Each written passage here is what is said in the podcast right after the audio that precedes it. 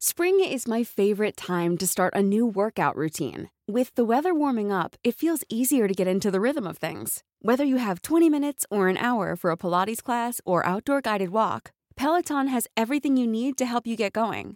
Get a head start on summer with Peloton at onepeloton.com.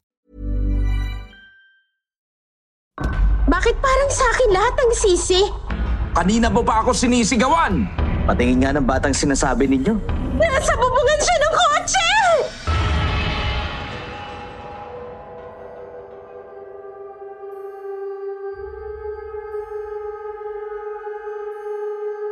Good evening po, Sir Wilmore. Bumabati din po ako sa lahat ng mga nakikinig ngayon sa inyong programa dito sa number one na YouTube channel na nagsasalaysay ng mga nakakikilabot, nakahihindig at nakamamanghang kwentong katatakutan. Ang kwentong takip silim. Ako po si Alodja, isang kapangpangan na nakapangasawa ng isang lalaking tubong Mindoro, si Ruel. Ang kwentong kababalaghan na nais kong ibahagi sa inyong lahat ngayong gabi ay tunay na nangyari sa aming mag-asawa noong taong uh, 1995. Nang bumayahe kami pauwi sa tahanan ko sa San Fernando, Pampanga. Bata pa lang ako ay pangarap ko na magkaroon ng maraming anak. 18 anyos ako noon nang makahiligan ko ang pag-aalaga ng mga bata. Ako mismo ang nagpipresenta na maging yaya ng mga sarili kong pamangkin. Mahilig po kasi talaga ako sa mga bata. Makulit man po sila o tahimik, basta bata, magaan ang loob ko sa kanila.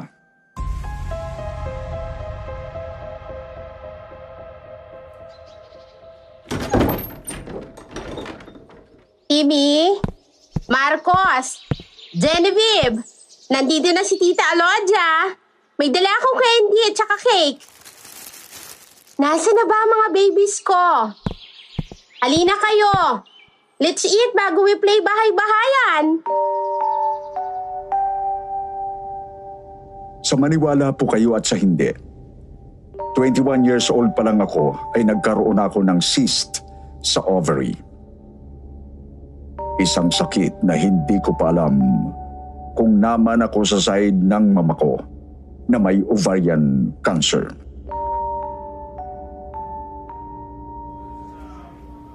Dok, kumusta po ang findings? Meron po ba akong cancer sa ovary? Sabi ng doktor noon, hindi naman cancer sa ovary ang sakit ko. Maaga lang talaga akong tinubuan ng bukol sa matris at naagapan ko naman po. Pinaopera ako ng mga magulang ko. Hindi po kasi ako regular kung magregla. Isa raw po yun sa dahilan kung bakit maaga akong tinubuan ng cyst sa matris. Sinabihan pa ako noon ng mga doktor ko na mukhang mahirapan raw po akong magbuntis at magkaroon ng anak. Isang bagay na naging sanhi ng anxiety at depression ko nung kabataan ko.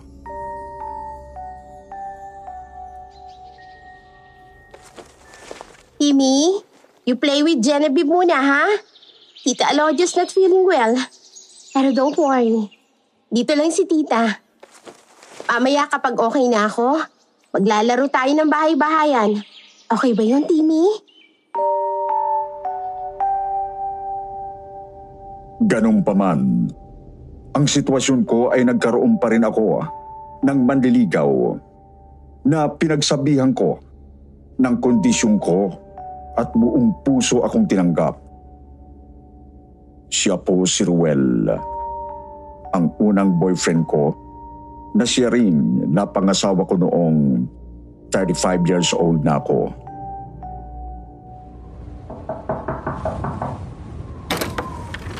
Ruel, bakit napadalaw ka? Gusto kitang kumustahin. Gusto kitang makita. Ang lakas na ng ulan. Mukhang may bagyo. Hindi ka na dapat na pumunta pa dito sa bahay. Gusto ko lang sanang mamanhikan sa mga magulang mo. Mag-isa? Bumabagyo pa? At saka, bakit hindi ko alam? Dekada na tayo magsyota, Lodja. Panahon na siguro para pakasalan kita. Look, 35 years old ka na. 37 na ako. Gusto ko nang magkapamilya. Alodja, gusto ko nang magkaanak. Paano kung hindi kita mabigyan ng anak, Ruel? Magkakaroon tayo ng maraming anak. Kung magpapakasal na tayo ngayon.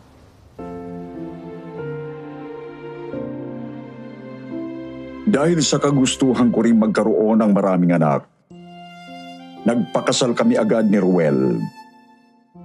Hinabol namin ang kalendaryo. Minadali naman ang paggawa ng baby. Pero tama nga ang sinabi ng mga doktor ko nung kabataan ko. Mahirapan akong magbuntis.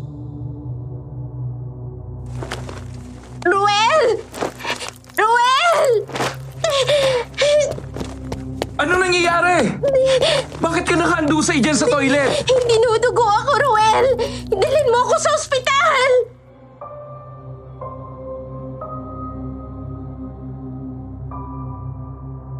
Nakailang miscarriages ako, Sir Wilmore.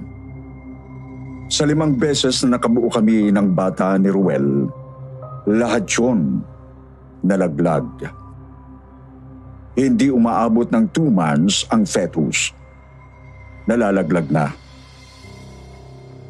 Sobrang depresyon ang pinagdaanan ko noon.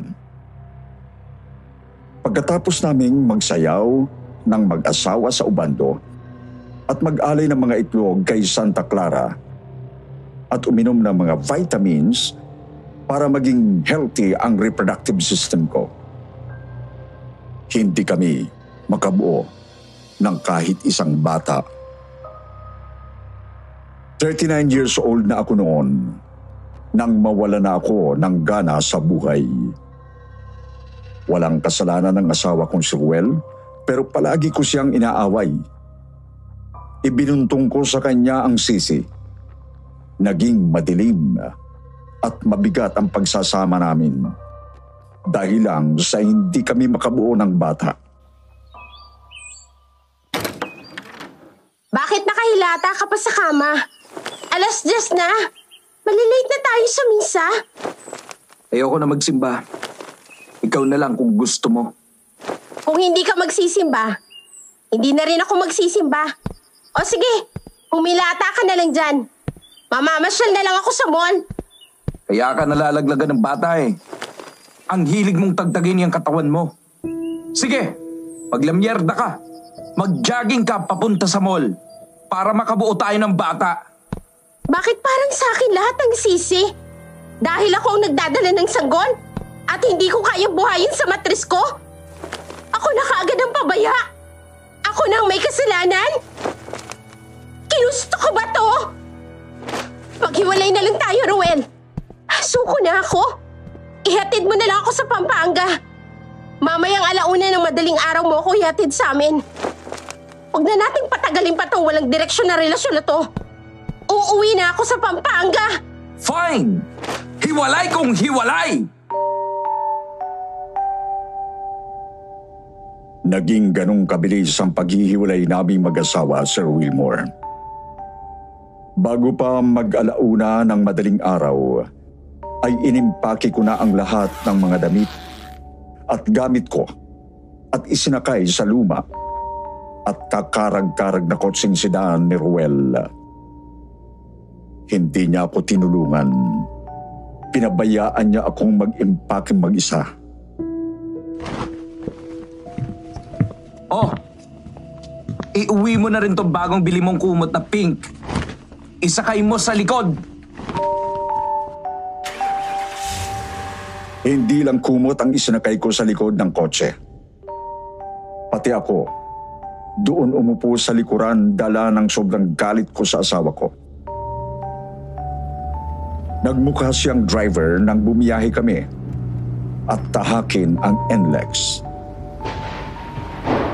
Sobrang lakas ng bagyo noong madaling araw na yon, pero desidido na talaga akong makipaghiwalay. Nasa Maynila pa lang kami, ay pumupugak-pugak na ang makina ng kotse ni Ruel. Kaya pa ba ng kotse mo?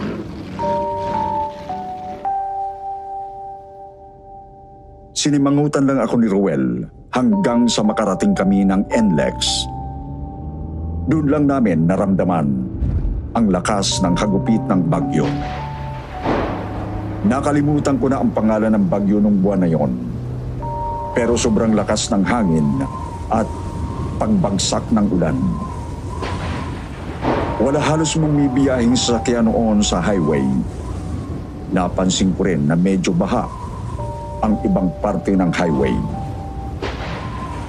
Aming-amin lang ang madilim na highway.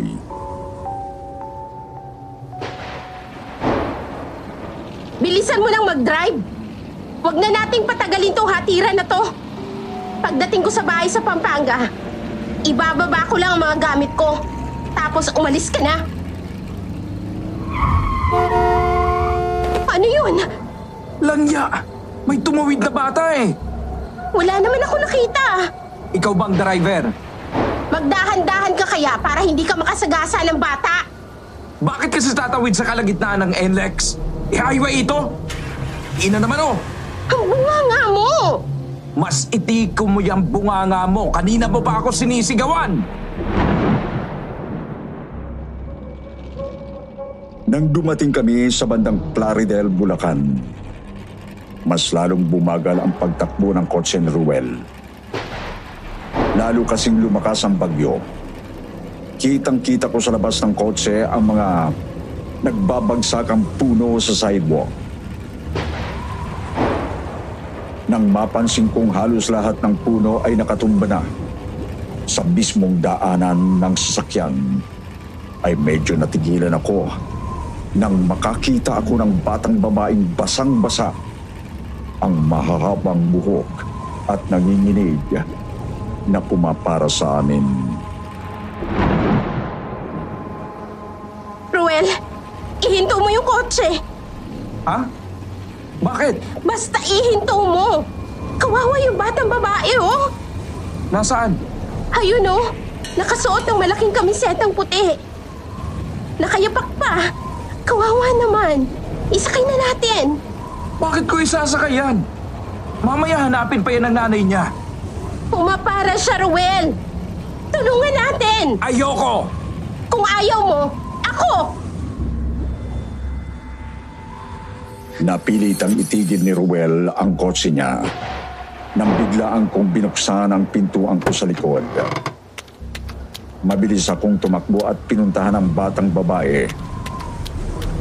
Sa tansya ko ay nasa walong taong gulang lang.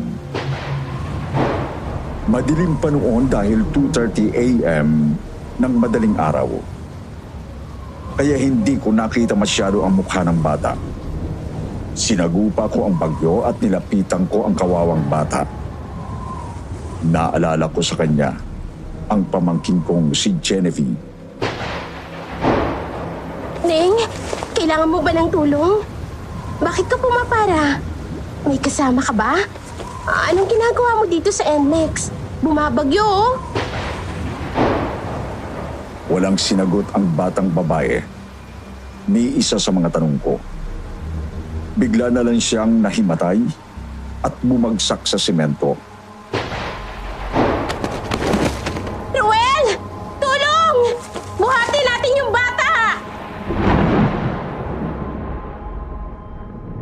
Pero wala na talagang pakialam sa akin ang asawa ko noon mga oras na yon. Kaya binuhat kong mag-isang bata. Sinakay ko siya sa likuran ng kotse at kinumutan ng paborito kong kumot na pink. Nanginginig siya, Ruel. Dali natin sa ospital. Life is full of awesome what ifs, and some not so much, like unexpected medical costs. That's why United Healthcare provides Health Protector Guard fixed indemnity insurance plans to supplement your primary plan and help manage out of pocket costs. Learn more at uh1.com. If you thought the only way to get a more defined jawline with natural looking results was through surgery, think again. Juvederm Volux XC is a non surgical injectable gel filler that improves moderate to severe loss of jawline definition and can help you achieve natural looking results with little downtime. Even better, this improved definition lasts up to one year with optimal treatment. No maintenance required. Improve jawline definition for a smooth, sculpted look with Juvederm Volux XC. For important safety information and to find a licensed specialist, visit juvederm.com. That's J U V E D E R M.com. Not for people with severe allergic reactions, allergies to lidocaine, or the proteins used in Juvederm. Common side effects include injection site redness, swelling, pain, tenderness, firmness, lumps, bumps, bruising, discoloration, or itching. There's a risk of unintentional injection into a blood vessel, which can cause vision abnormalities, blindness, stroke, temporary scabs, or scarring. Talk to a licensed specialist to find out if it's right for you. Di ko naman kilala yung batang yan. Bakit yung dadalhin sa ospital? Wala ka talagang malasakit, kahit sa bata. Alam ko na. Alam ko na kung bakit hindi tayo magkaanak. Dahil hindi ka maawain sa mga bata. Pilit pinaharurot ni Ruel ang kotse sa galit niya sa akin. Wala pa kami noon sa bandang apalit nang magsimulang umungol ang bata na kinumutang ko.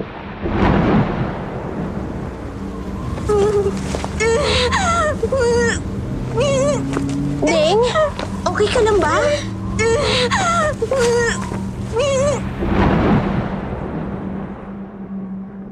Pilit kong tinatanggal ang parte ng kumot na nakatakip sa mukha ng bata.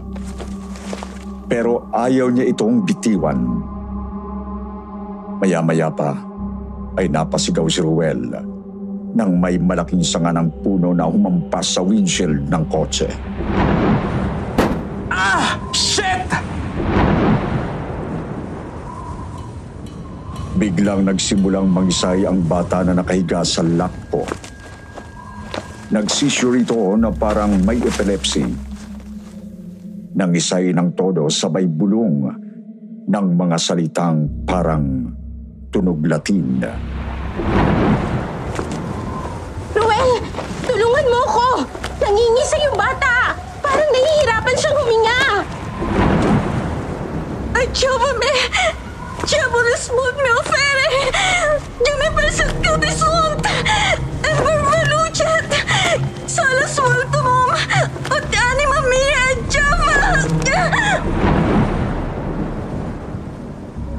Biglang kinilabutan at napamura si Ruel nang may mapan siyang tumatakbo sa likuran ng kotse namin. Isang kulay pula na nilalang na parang apoy ang mga mata ang nakita ni Ruel sa dashboard. Shit! Shit! Alonja! May humahabol sa atin! Tingnan mo! Napalingon ako at napatili nang makita ko ang nakita ng asawa ko. Isang matangkad na kulay pulang halimaw na may malalaking mata, wakwak na ilong at dugo ang bibig na kasing lapad ng batya ang tumatakbong pahabol sa amin. Umuungol ito. Nagliliyab na parang apoy ang mga mata nito kahit na sobrang lakas ng ulan.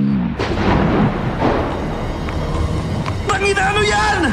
Aswang! Hinahabol tayo ng aswang? Biglang umungot na parang agila ang batang nakahiga sa hita ko.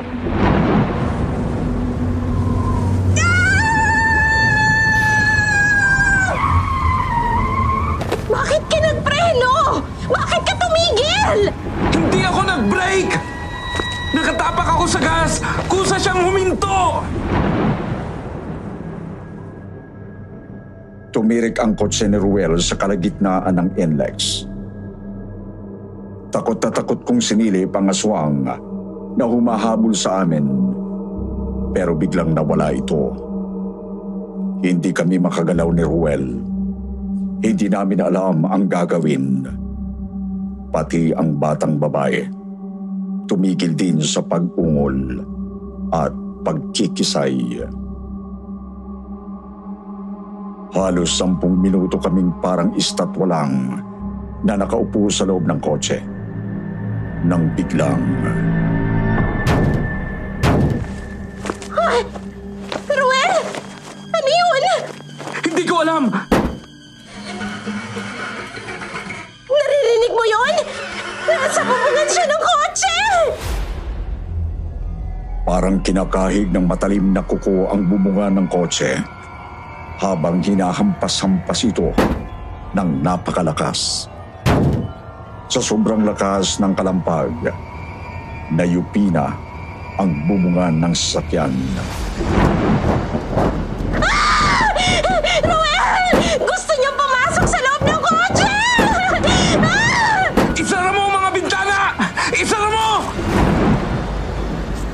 Nakita kong nakabukas ng bahagya ang salaming bintana sa side ko. Isinara ko ito gamit ang diikot na pansara nang biglang may malaking kamay na may kulubot na braso kulay pula ang lumamutak sa mukha ko. Amoy agnas na laman ng tao ang kamay sa mukha ko. Nalasahan ko pa nang sumigaw ako.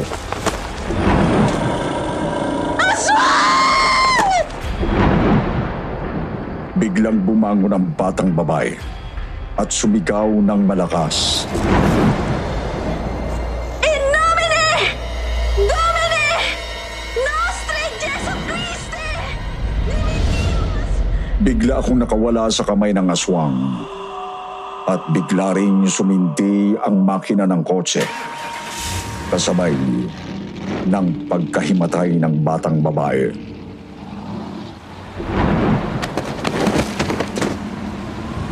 Ning? Ning, okay ka lang? Kailangan na nating umalis dito. Nakakatakot ang lugar na ito!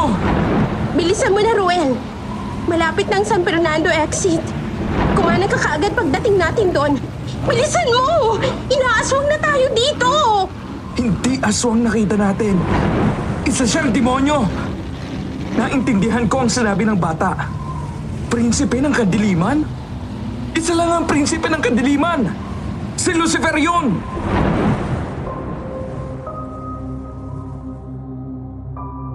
Mabilis kaming umiksit sa San Fernando at taganap ng mahihinga ng tulong sa gitna ng napakalakas na bagyo.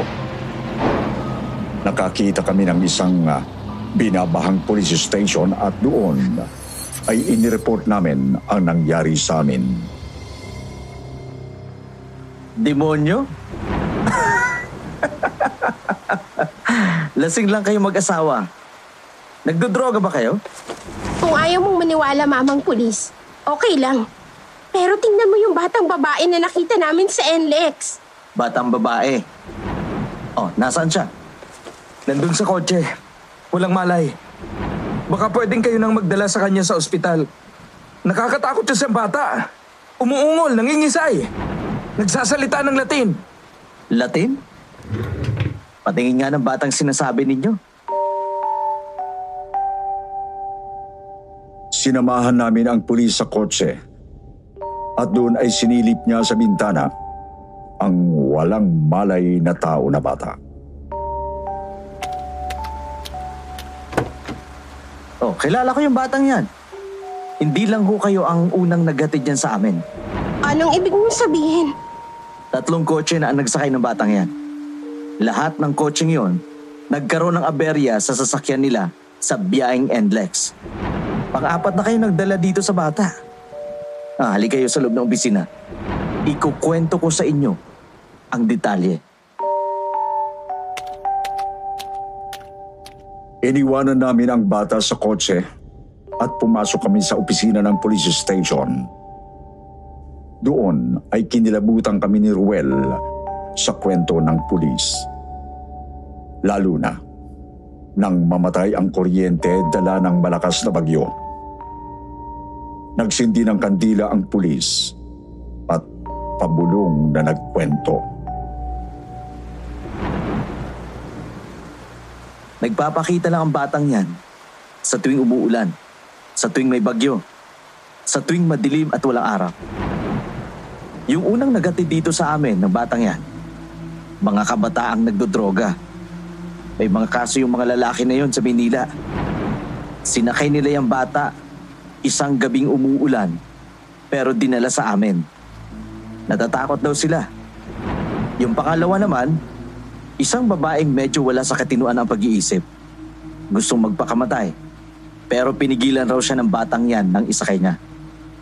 Yung pangatlo naman, pamilya sila. Nakahit and run sila ng babaeng buntis sa Bulacan. Sumakay daw yung bata at dinala sa amin. At umamin yung tatay na driver na nakasagasa siya ng buntis. Yung pang-apat, kayong mag-asawa.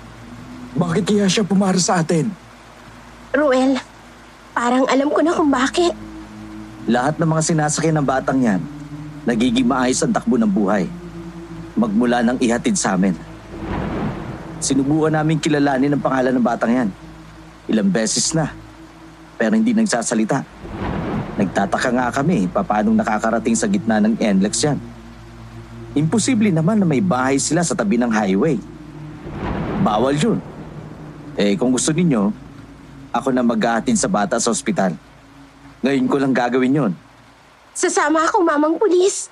Sige, sasama kaming mag-asawa.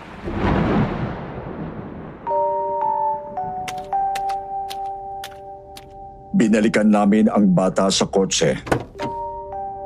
Pero nang hilakbot kaming tatlo, nang makitang wala na ang batang babae sa loob ng sasakyan.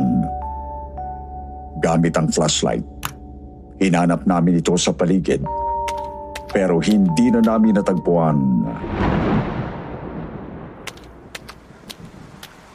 Nandito lang siya kanina. Saan siya pumunta? Malalaman po natin kapag may naghatid na naman sa kanya dito. Alodia, halika na. Umalis na tayo. Iba na ang kutob ko. Sige. Salamat po, mamang pulis.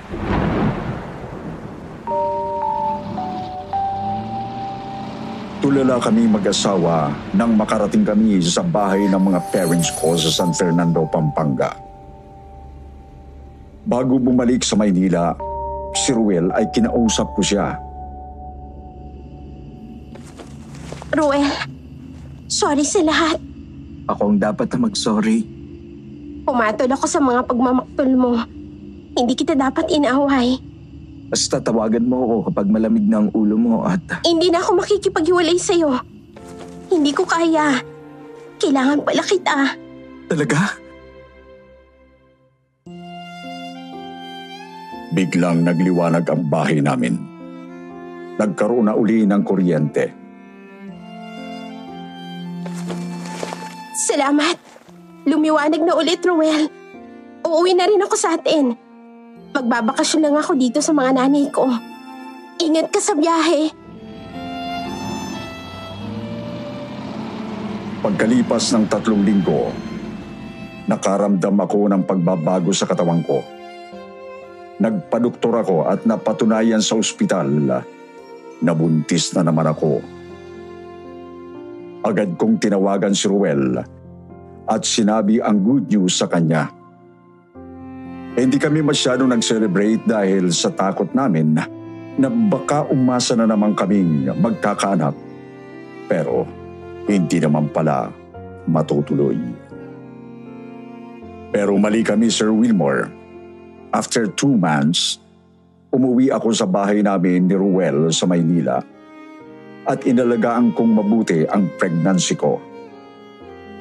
After nine months, salamat sa Diyos, naganak ako ng healthy baby girl. Nagkaroon na kami ng anak. Isang sanggol na babae na pinangalanan naming Angeli.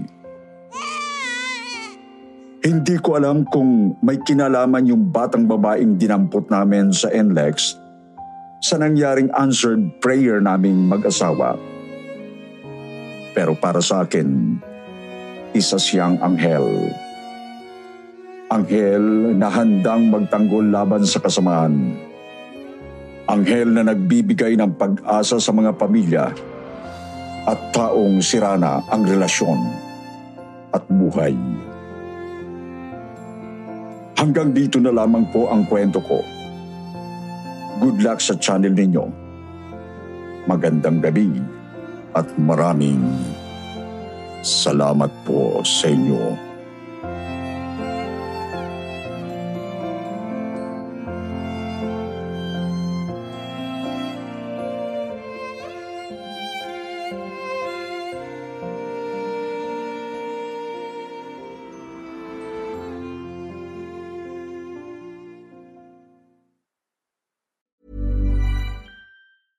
Hey, it's Paige DeSorbo from Giggly Squad. High quality fashion without the price tag. Say hello to Quince. I'm snagging high-end essentials like cozy cashmere sweaters, sleek leather jackets, fine jewelry, and so much more. With Quince being 50 to 80% less than similar brands. And they partner with factories that prioritize safe, ethical, and responsible manufacturing. I love that. Luxury quality within reach. Go to quince.com slash style to get free shipping and 365 day returns on your next order. Quince.com slash style.